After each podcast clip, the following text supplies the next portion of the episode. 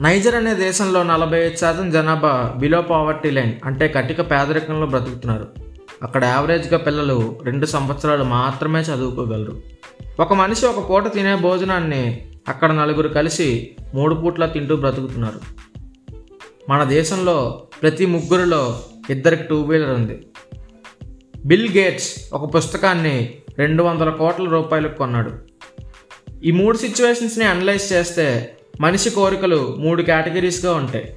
Necessity comfort luxury మనిషికి కావాల్సింది necessity కోరుకునేది కంఫర్ట్ కానీ కోరుకున్న దానికంటే ఎంత ఎక్కువ దొరికినా అది లగ్జరీయే ఎందుకంటే మన మనుషులందరం ఆశాజీవులం.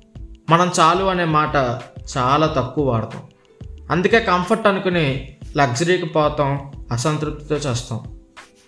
మనం ఏదైనా కోరుకున్నప్పుడు మనకి దానికన్నా తక్కువ వచ్చినా తట్టుకోలేము ఎక్కువ వచ్చినా తట్టుకోలేము. రెండిట్లో మిగిలేది అసంతృప్తే. దానికి ఒక ఉదాహరణ చూద్దాం.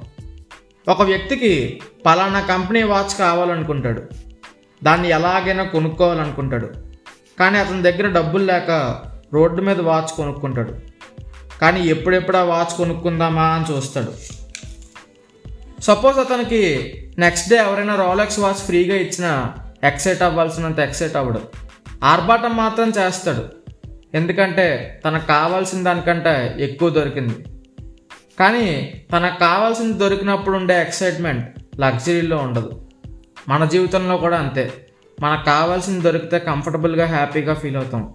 లగ్జరీకి పోతే ప్రదర్శనకు తప్ప ప్రయోజనం ఉండదు. లగ్జరీలో సుఖం ఉంటుంది సంతృప్తి కాదు. చివరిగా ఒక మాట లగ్జరియస్ లైఫ్ అంటే ఆనందంగా జీవించడం కాదు. ఆనందంగా ఉందామని భ్రమలో జీవించడం.